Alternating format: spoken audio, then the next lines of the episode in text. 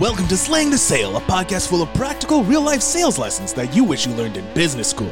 Your host, Kyle, is a two time best selling author, creator of the Slaymaker Method, and in each episode, he and his guests will be answering the tough questions around sales, lead generation, and all things business to help you transform your sales mindset and move you closer to achieving your financial goals. Now, let the class begin. Here's your host, Kyle Slaymaker.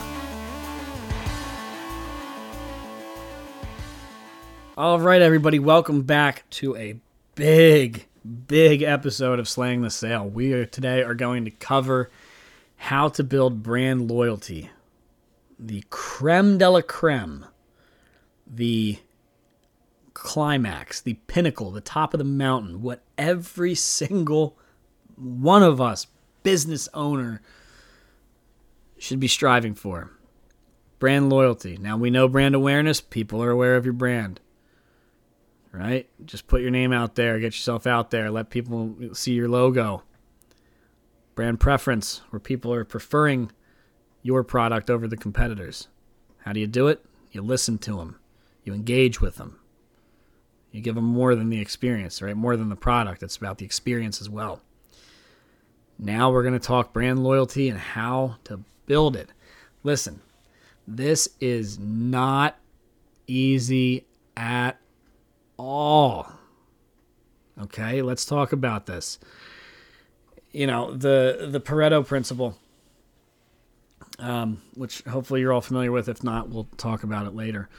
Um, or maybe earlier, I don't know.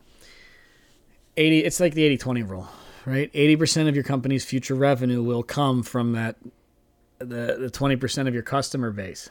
Okay? So why is that important? It means you need to just without a doubt, you have got to create loyal repeat customers that will be there for life.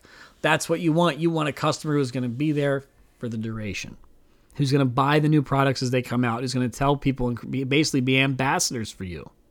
Okay, so let's talk about, and this is what I was talking about in the episode on, on exactly what brand loyalty is.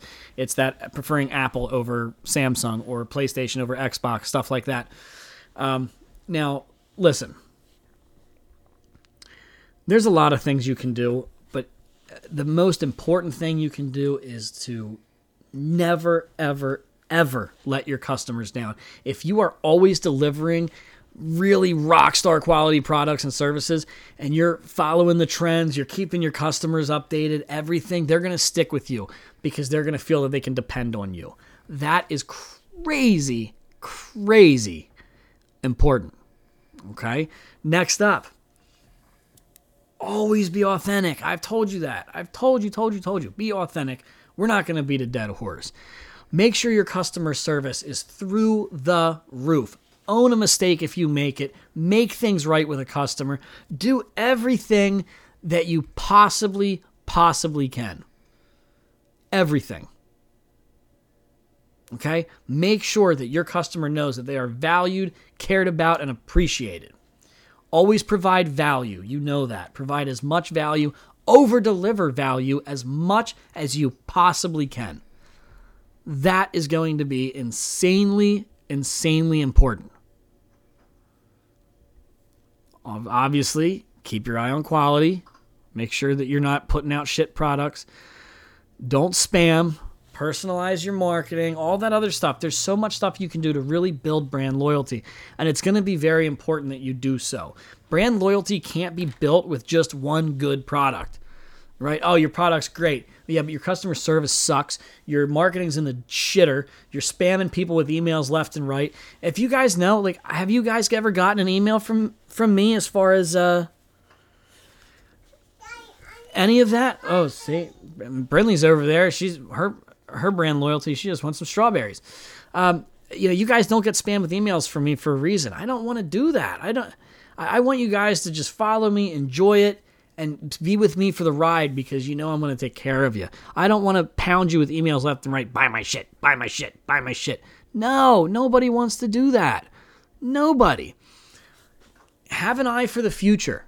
Have an eye for the future. Anticipate it understand that you know hey look i see my customers needs evolving in this way.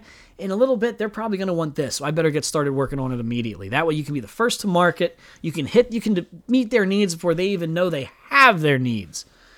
So there's just a few of the ways that you can really really work to develop brand loyalty. But again if you're going to get from preference to loyalty you have to make sure that all your ducks are in a row all your systems and processes are dialed in and you are ready to just go go go you have to do it have to all right, guys, I will see you next week. I hope you enjoyed this week's episode. If you want to talk brand loyalty, as always, guys, feel free to reach out to me wherever, wherever you want to get a hold of me. You guys know my phone number. That's my personal cell.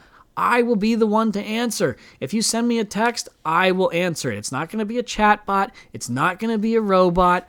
I'm going to be the one to answer. If you send me a message on social media, I'll be the one to answer reach out, have a conversation about stuff you heard on this podcast. Whether you want to tell me to go to hell or, hey, I really like that, it really helped. You guys, I just want to hear from you. All right, take care, everybody. I'll see you next week. Thanks for joining us this week on Slaying the Sale. If you're interested in knowing more about Kyle, make sure you head over to his website, theslaymakermethod.com, and pick up a copy of his best selling books.